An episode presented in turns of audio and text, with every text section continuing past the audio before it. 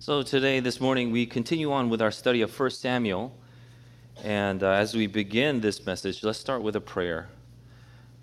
Almighty and most merciful Father, we humbly submit ourselves and fall down before your majesty, asking you from the bottom of our hearts that the seed of your word now sown among us may take such deep root that neither the burning heat of persecution cause it to wither, nor the thorny cares of this life choke it, but that as seeds sown in good ground, it may bring forth thirty, sixty, or a hundredfold, as your heavenly wisdom has appointed. Amen. Uh, please turn with me, and we'll, we'll be going over the entire chapter, but please turn with me to 1 Samuel chapter 15, and we are going to read the section from verse 22 to 31. 1 Samuel chapter 15, verse 22 to 31. When you have found it, please rise in reverence for God's word and hear now the word of the Lord. And Samuel said, Has the Lord as great delight in burnt offerings and sacrifices as in obeying the voice of the Lord? Behold, to obey is better than sacrifice, and to listen than the, the fat of rams. For rebellion is as the sin of divination, and presumption is as iniquity and idolatry. Because you have rejected the word of the Lord, he has also rejected you from being king. Saul said to Samuel, I have sinned, for I have transgressed the commandment of the Lord and your words, because I feared the people and obeyed their voice.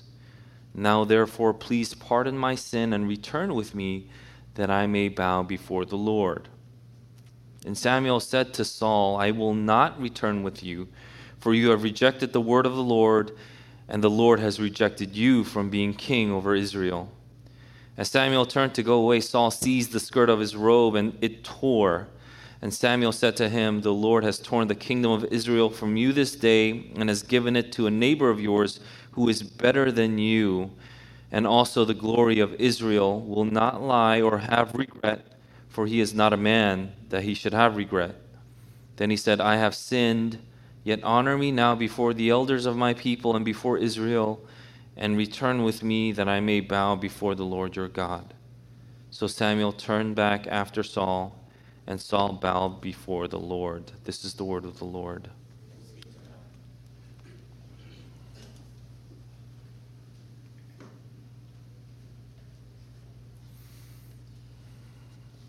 It truly has been a joy to share the Word of God with you all these past many years, and also, especially in these recent days, to go over 1 Samuel with you. And at the end of chapter 14, uh, we were provided with an epilogue or a closing of Saul's story.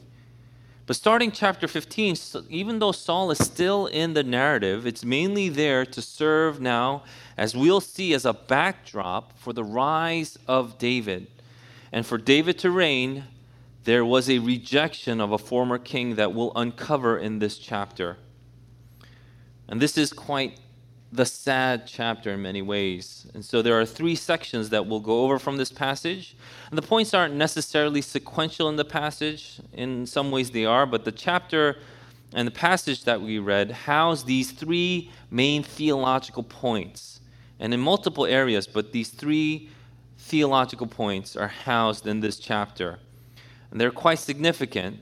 And these are theological points that actually many people have a question about or have questions about. And the three are vengeance, obedience, and repentance. Vengeance, obedience, and repentance. In the first section, we'll go over vengeance. And vengeance is mine, says the Lord. And we see this in verses 1 through 9, even 18, and verses 32 to 33. And before I go any further, it should be noted that from verse 1, Samuel is reminding Saul, The Lord sent me to anoint you king over his people Israel. Now, therefore, listen to the words of the Lord. It's God who appointed Saul, set him up, and anointed him as king. And so, if God establishes you, then you have a purpose. And that purpose is discovered as we listen to the words of the Lord. And this idea will pervade throughout the chapter, but it's right there from the beginning. God anoints a servant, and a servant then is to listen to the word of the Lord who has set you up. Why are you in the position that you're in right now? Would you consider yourself a self made man or woman? Um, there was this, uh, there is this politician who ran for president uh, some odd years ago, whose main platform was that he was a self made man. His whole shtick was that his story was built on self made successes. You know, I'm a self made man. And when I heard him say that in his speeches, when I saw his platform, I thought it was odd because, well, his older brother was actually president of the United States years before him. And his father was president before his older brother. His family's net worth is about $500 million. And while I don't doubt that he put some hard work into his life, it was so interesting to me that he considered himself a self made man. But here it's made clear why Saul was anointed king. It was to listen to the word of the Lord. He's telling Saul directly, You didn't make yourself, God set you up. God set you up so that you would listen to the word of the Lord. And with the word of the Lord, we see the commandment of the Lord. And what was that commandment? It was to annihilate, devote to destruction. And now that that word that's been translated, devote to destruction, is repeated eight times in this chapter. And it was to devote to destruction or annihilate every single Amalekite. And by every Amalekite, he meant down to the animals. And we've read in verse 3 now go and strike Amalek and devote to destruction all that they have. Do not spare them, but kill both man and woman, child and infant, ox and sheep, camel and donkey. And immediately our response may be that this is a horrible command. And indeed, it is a horrid command. How can this be the words of a compassionate God? Like it says in Psalm 145 9, the Lord is good to all, and his mercy is over all that he has made. Or in Exodus 34 6, the Lord, the Lord, a God merciful and gracious, slow to anger, and abounding in steadfast love and faithfulness as God revealed his commandments to Moses, he would say this The Lord, the Lord, a God merciful and gracious, slow to anger, and abounding in steadfast love and faithfulness. So, how does this kind of make sense with this severe command? And this indeed is a severe command, and the scriptures, as we see, does not Disneyfy it. It doesn't tone it down or sanitize it for our sensibilities. And our claim is that the scriptures are true, and if it's true, it's important. And secondly, we should be asking more than how can it be so severe? We should be asking, why is it so severe? And asking why is really asking, is this severity justified? You know, I see a lot of public engagement today where it's more important that we're nice and we tone down rhetoric, even if it means we water down the truth. And I was joking with a brother even yesterday that the 11th commandment is, Thou shalt be nice. For the sake of evangelism, this is what people will say. For the sake of evangelism, we shouldn't talk about these highly politicized subjects. People used to say that a lot when I was younger. And now, with almost every topic politicized, what can we talk about that's important without some folk accusing us of being too political. You know, make sure that your leaders fear God. Well, you can't say that, it's political. Or how do we deal with viruses in our churches and homes? That's political too. What about schools, education, and raising your kids? It's political. But we, what we don't get is politics is not separate from God. Politics is under God. We think that by just keeping politics separate from the church, we can keep God out of the public square and the public square out of God. But that's not true. People will say, just keep your God in your churches. But that's not who God is. God is sovereign and he reigns over all the universe. All the earth will be filled with his glory. So just keeping God in church is not possible because that's not who God is. I find that kind of intriguing that we would think that politics is something separate from God. Politics is under God. And this kind of thinking that politics should stay out of the church was taught to me in my generation, and I wouldn't be surprised if it was even before that. I'm a Gen Xer, so even before that, I wouldn't be surprised if baby boomers thought that. But definitely millennials and Gen Zers have been subject to all of the fruit of this kind of teaching this idea that we must separate politics from religion. So, what happens now in 2022 when every young person has been taught in their schools to see things according to their school's progressive ideology? And what happens when these ideas start to overlap with the church and with what the church has been teaching for thousands of years? Should the church stop? What happens when sin becomes political? Should the church stop? The murder of infants is a sin. Homosexuality and sexual immorality in all its forms is a sin but it's become political. So, do we stop talking about it now? Should we change our minds about it now? I've actually had some social engagement where someone asked me why Christians are so unprogressive. In other words, Christians with their orthodoxy can seem so backwards, saying things like, get with the times. You know, get with the times. It's not and you can insert some random year. It's not, you know, 19 whatever. I can't insert a year in the modern era because no matter what year it is, or no matter what year it was, there's some form of fascism or despotism that people were vying for, but they'll say, it's not blankety blank, it's 2022. So, how would I respond? And how I responded to this person was a longer form answer than this, but I would ask the person then, what are we progressing toward? What are we progressing toward? If we're so progressive as a society, what are we progressing toward? If we are so progressive, that means we should continue to evolve and grow and develop. Well, what's the goal?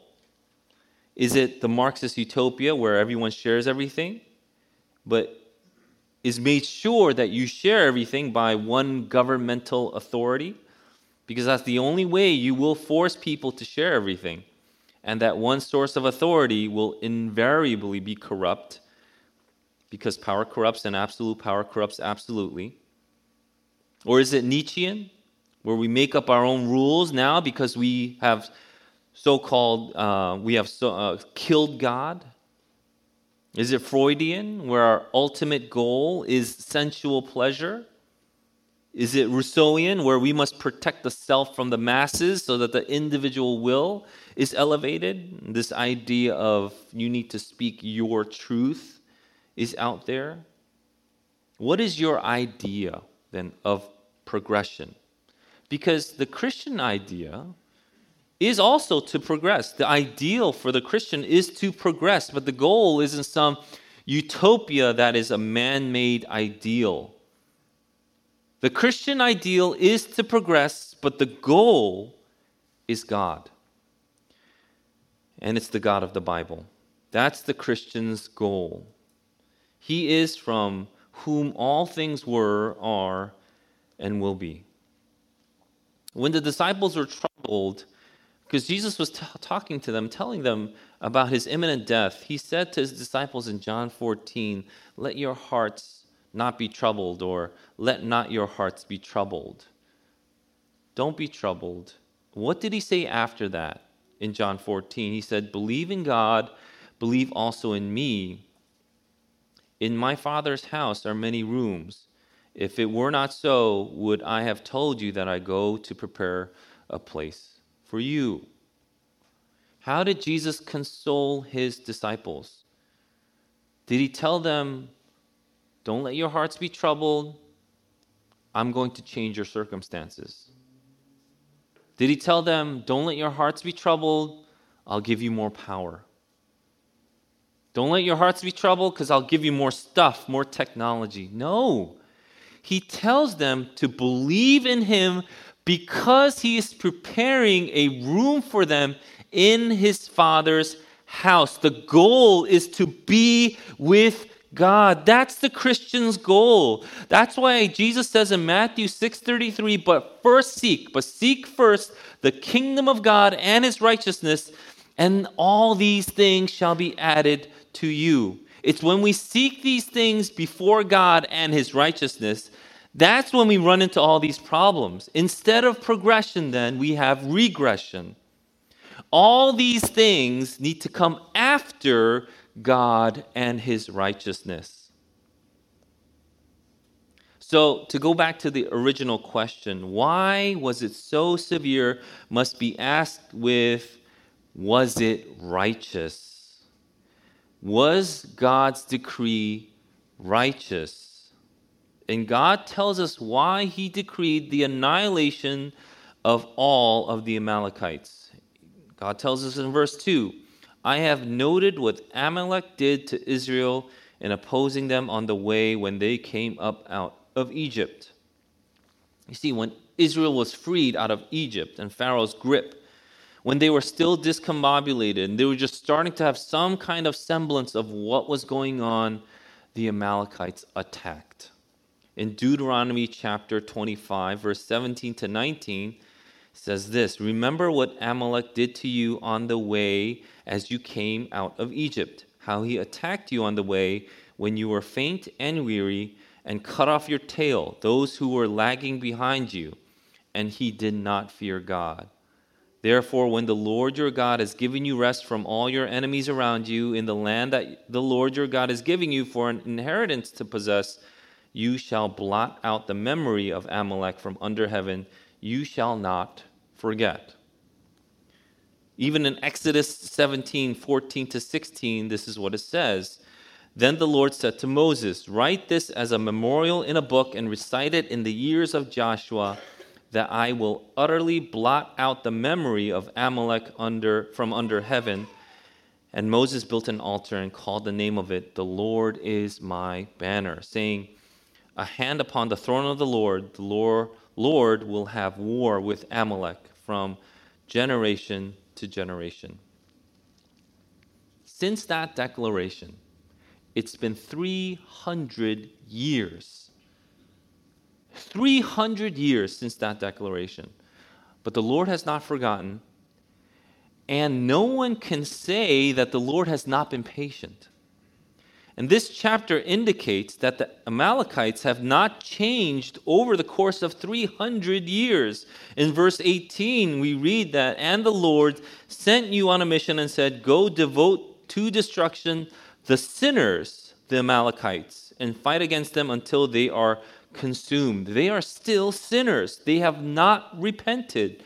Samuel recounts King Agag's war crimes before even hacking him to pieces in verse 33 As your sword has made woman childless, so shall your mother be childless among women. Is the Lord truly not patient when he has waited 300 years for a wicked people to repent? And this is where the people of God, then understanding this, can rejoice even in God's vengeance. In fact, the Bible puts together the year of the Lord's favor and the day of the Lord's judgment together. In Isaiah chapter 61, verse 2, it says, To proclaim the year of the Lord's favor and the day of vengeance of our God, to comfort all who mourn. It's put together. Matthew 24, 30 to 31, Jesus says, Then will appear in heaven the sign of the Son of Man, and then all the tribes of the earth will mourn, and they will see the Son of Man coming on the clouds of heaven with power and great glory. And he will send out his angels with a loud trumpet call, and they will gather his elect from the four winds, from one end of heaven to the other. There is a reckoning coming, and it's also tied with salvation. For the people of God, we find comfort in the vengeance of God. God doesn't forget how his people have been persecuted, how his people have been shamed, how his people have been murdered and killed. That's complete deliverance. That's the full gospel. That's the full good news. It's where God's enemies receive wrath and his people gain his favor. And perhaps this is lost now on a generation who believes that everyone is entitled to mercy regardless of their heart's disposition. But this is not what the Bible teaches. God jealously protects those and only those that are under his fold and this would serve as a warning to those that would touch or persecute the sheep of his flock. Next point is obedience. Obedience over sacrifice. And we see this in verses 10 to 23. God commands Saul to kill every single thing man, woman, child, infant, ox, sheep, camel, donkey, every single living thing in the Amalekite territory. And God is using Saul as his instrument to exact his judgment on a nation. But does Saul carry it out? Well, in verse 8, he kills the people minus Agag, the king of the Amalekites. And then he also keeps what he would deem as good, like the best of the sheep and the cattle, but gets rid of all the rest. Whatever he deemed worthless, he got rid of. But if he deemed it good, he would keep it. And in verse 11, an interesting descriptive is used for the Lord's reaction to Saul. This is what God says I regret that I have made Saul king, for he has turned back from following me and has not performed my commandments. I regret. That word regret is the same word for repent. You would translate it the same from the Hebrew. You could read it as, I repent for making Saul king. Or in other versions, you would read it as, I am sorry for making Saul king. And using words like regret, repent, or sorry for God may seem off putting to those that are more orthodox in the faith, but we'll address it in the next and final point. But it's important that we read this to see why God says this. Why does God say that he regrets making Saul king? God's assessment of Saul is something deeper than just keeping a few sheep, cattle, and the king as a trophy. Saul's not following God's commands means more than a simple failure of following God's commands. God saw it as turning his back from following him. And if you don't follow him, you're no longer a servant of God, disciple of God. If you don't follow God, you're no longer his servant or disciple. I ended last week's message with John 10 27. My sheep hear my voice and I know them and they follow me. And we know that from 1 John chapter 2 verse 3 that those who follow Jesus obey him. If you say you're a follower of Jesus, you obey him. This is what 1 John chapter 2 verse 3 says, "And by this we know that we have come to know him if we keep his commandments." You know, after hearing this, it made Samuel so angry. It says literally the word angry that he would cry to the Lord all night. You know, Samuel took no pleasure in Saul's failure. And he wasn't happy that he would have to confront Saul the next day. In fact, What we see here is what the commentator Joyce Baldwin calls he calls it the personal cost of ministry. The personal cost of ministry. Ministers of God aren't simply bystanders or people removed from the emotions of the fray, and this shouldn't be surprising. I've often said to our leaders that the last door that you slam shut on your way out of a church is the senior pastor. But all ministers of God, senior pastors to a children's ministry volunteer, feel distress and they get worked up when someone tries to sabotage the kingdom of God. That's why when we pray, Your kingdom come, we mean it. And we really want it. Because ministers are invested in the kingdom of God.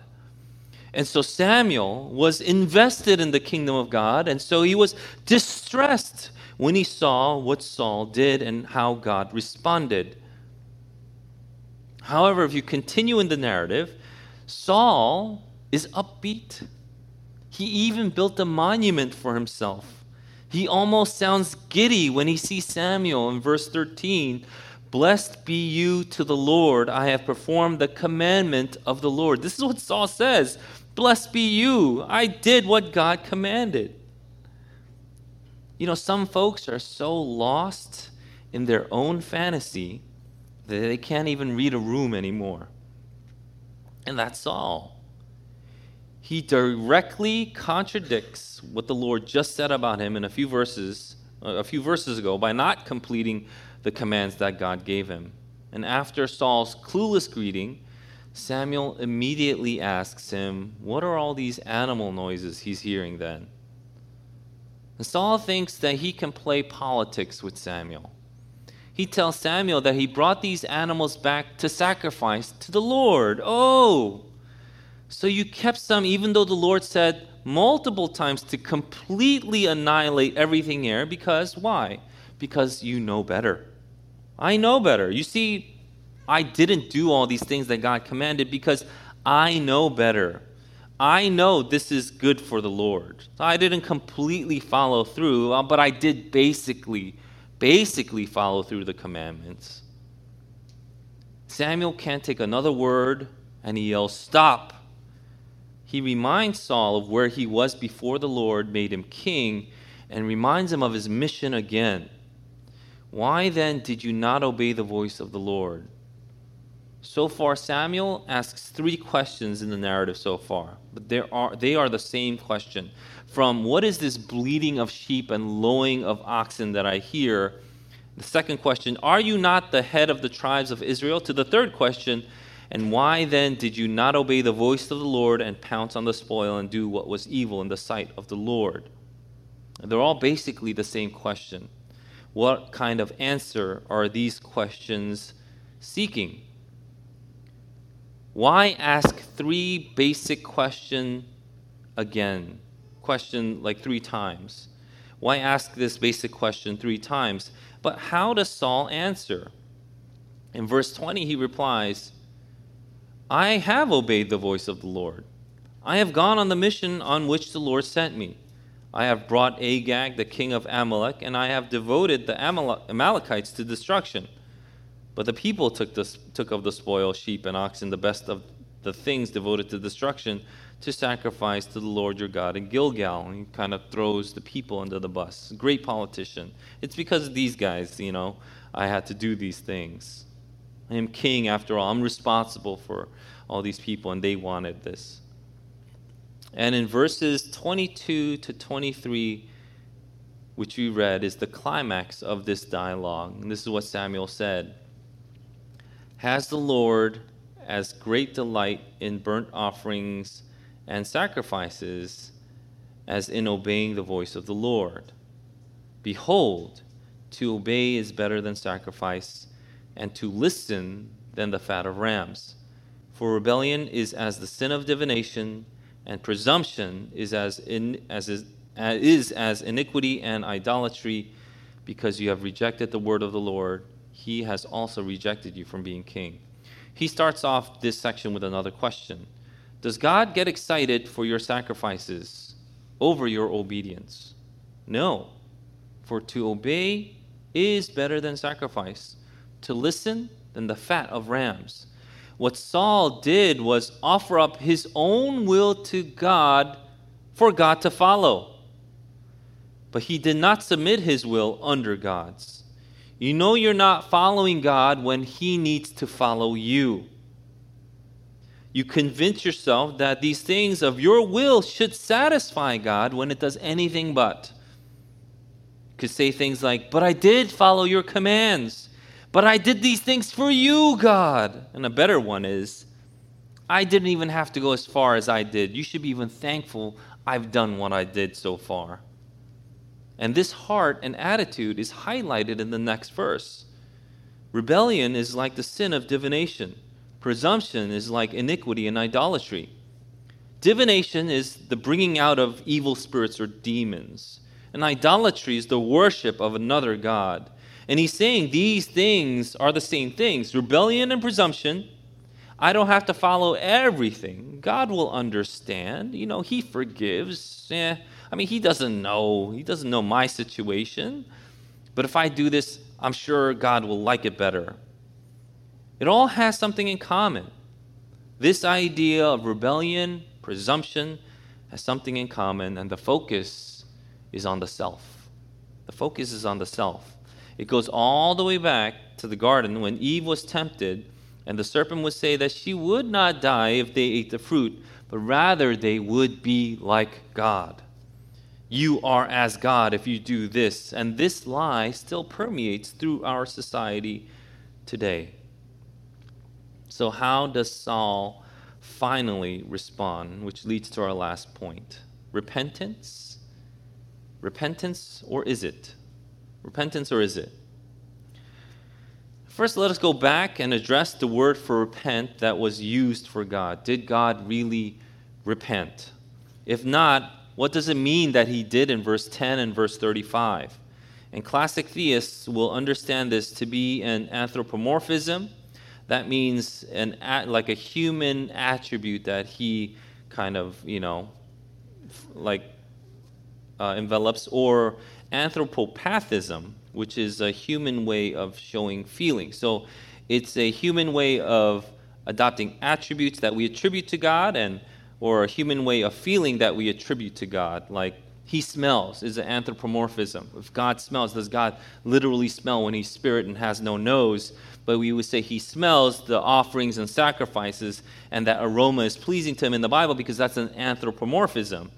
Or anthropopathism is like when God is grieved. We see this even from the beginning of Genesis 6, where it says God was grieved that he ever made man. It's the same word to repent. That means if it's either an anthropomorphism or anthropopathism, it means we don't take it literally, but rather it's a figure of speech that attributes feelings or thought processes of finite humanity to, a, to an infinite God. Because God couldn't change his mind, otherwise, he wouldn't be immutable and therefore he wouldn't be God. God doesn't have regrets that he should repent. And Samuel says this directly in verse 29. And also the glory of Israel will not lie or have regret, for he is not a man that he should have regret. God knows all things. He doesn't ever need new information from us. It's not like anything that we can say, God would be like, oh, yeah, I didn't put that into account. Now I can change my mind. He is perfectly righteous, so his conclusions on the matter will not change ever. So, what does it mean when the Bible says that God is grieved or regretted or repented? Again, while the determinations of his mind are unalterable, what it does mean is God does change his outward dispensations of his providence. What I mean by that is that he changes his methods of engaging with men and with humanity. So while his character does not change, his outward disbursements of his will does. I like how John Gill would explain it when he says, Repentance is ascribed to God, though properly speaking, it does not belong to him. Repentance is ascribed to God, though properly speaking, it does not belong to him. So, why all of this talk then? We know that this is done, this is shown to us for our benefit, that we would know a little bit more about God, even if it is beyond our categories. So, in the very least, we know that God isn't some nonchalant, disconnected being in the far reaches of the universe. It's quite the opposite of that. In fact, we could surmise that what God goes through is infinitely greater than what we could ever imagine. But what about Saul? How was Saul's response? Was it repentance? In verse 24, he does acknowledge his wrong. He says, I have sinned, for I have transgressed the commandment of the Lord and your words, because I feared the people and obeyed their voice. Now, therefore, please pardon my sin and return with me that I may bow before the Lord. It's in verse 25 we see that while he does acknowledge some of his wrong, it seems far too easy. It's like saying, I was wrong, okay? Let's get back together. And this you say after having multiple affairs with other people. It all just seems too easy. If someone said that, one would probably question if they understood the seriousness of the offense.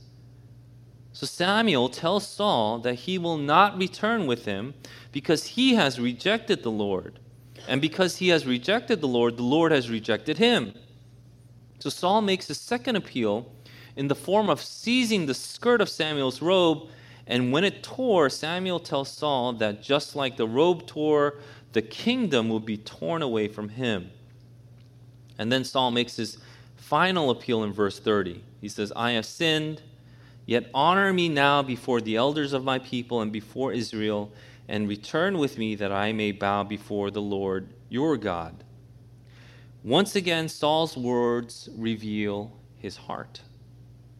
While he does admit that he sinned, like the first time he admits it in verse 24, he sinned because he feared the people and obeyed their voice. Now he admits that he sinned but asked Samuel to go back with him so that he could save face in front of the people. His words expose his priority. He knew how to play politics, but didn't understand that politics are subject to God. It is not separate from God, it is under God. He was more anxious about being dishonored before the elders of Israel than he was being separated from God. And so we too are warned not to love the praise of men over the approval of God. So the text ends with the tragedy of communion being broken with someone that the Lord had chosen and even anointed. It ends with the prophet's grief and divine sorrow. Perhaps this is also a story to show us how, no matter what outward circumstances are in our favor, you could be good looking, you could be tall, you could be strong, you could be a valiant fighter, you could be smart, you could be politically savvy. All these things, you can have them all. You can be rich, wealthy, affluent, even if you have all these things, just like Saul had, it's the heart that matters more. It's the heart that matters more. But all these things will lead to a better king to come, which ultimately leads to the coming of the perfect king in whom we can fully place our trust. This is the king we know who has been revealed to us as Jesus Christ. You can trust in other kings, you can even trust yourself, but it's folly. Kings will perish, princes are mortal, you will die. But there is a king that is eternal, and that when you place your trust in him, it is not folly. He will never fail you, and you will be with him for all eternity. I'll end with Psalm 146, verses 3 to 5 to end the sermon. Psalm 146, verses 3 to 5 says this Put not your trust in princes, in a son of man in whom there is no salvation. When his breath departs, he returns to the earth. On that very day, his plans perish. Blessed is he whose help is the God of Jacob, whose hope is in the Lord his God. Amen. Let's pray. Lord, we are reminded this morning that we are not to put, ourselves, uh, put our trust in princes, on earthly kings, even in ourselves, but we are to place our trust in you, to obey you. And so we repent of our ways when we have trusted not in you, we thought that we were being progressive by trusting in other things, in other people, other philosophies, ideologies, other idols, other divinations. So help us to continually walk in repentance, progressing and maturing, becoming more like you, Jesus Christ. With every step, may we follow you all our days. Let's take this time to pray and lift up a prayer to the Lord, asking God to continue to sanctify us, sanctify this church as we follow Him in all our ways. Let's pray.